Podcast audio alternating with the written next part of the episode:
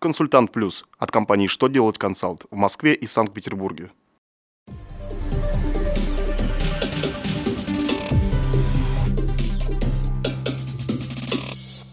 Добрый день! Для вас работает служба информации телеканала «Что делать ТВ» в студии Ольга Тихонова. В этом выпуске вы узнаете, что делать при получении двух требований о представлении пояснений в рамках камеральной проверки по НДС? От какой обязанности освободили граждан? Как изменится порядок индексации выплат? Итак, о самом главном по порядку. Федеральная налоговая служба предупредила, что при проведении камеральных налоговых проверок декларации по НДС за третий квартал 2016 года налогоплательщикам может быть направлено два требования о представлении пояснений. Одно, содержащее сведения о противоречиях или несоответствиях в восьмом разделе декларации, это данные книги покупок, а другое по разделу девятому, это данные из книги продаж. В этом случае налогоплательщику необходимо отправить налоговому органу по ТКС квитанцию о приеме каждого требования и по каждому требованию представить отдельное пояснение.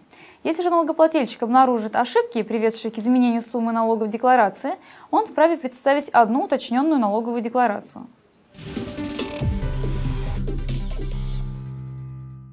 Теперь, обращаясь за многими государственными услугами, граждане смогут не представлять КИП и справок и документов. В соответствии с новым распоряжением правительства Российской Федерации, все указанные в нем документы чиновники обязаны будут получать в ведомствах самостоятельно. Граждан освободили от обязанности предоставлять 85 документов и сведений. Среди них сведения о лишении права управления транспортным средством, сведения об административных нарушениях ПДД, сведения об отсутствии либо наличии судимости, сведения о регистрации по месту жительства гражданина РФ, сведения о кодах АКПО, АКАТа, АКТМО и другие.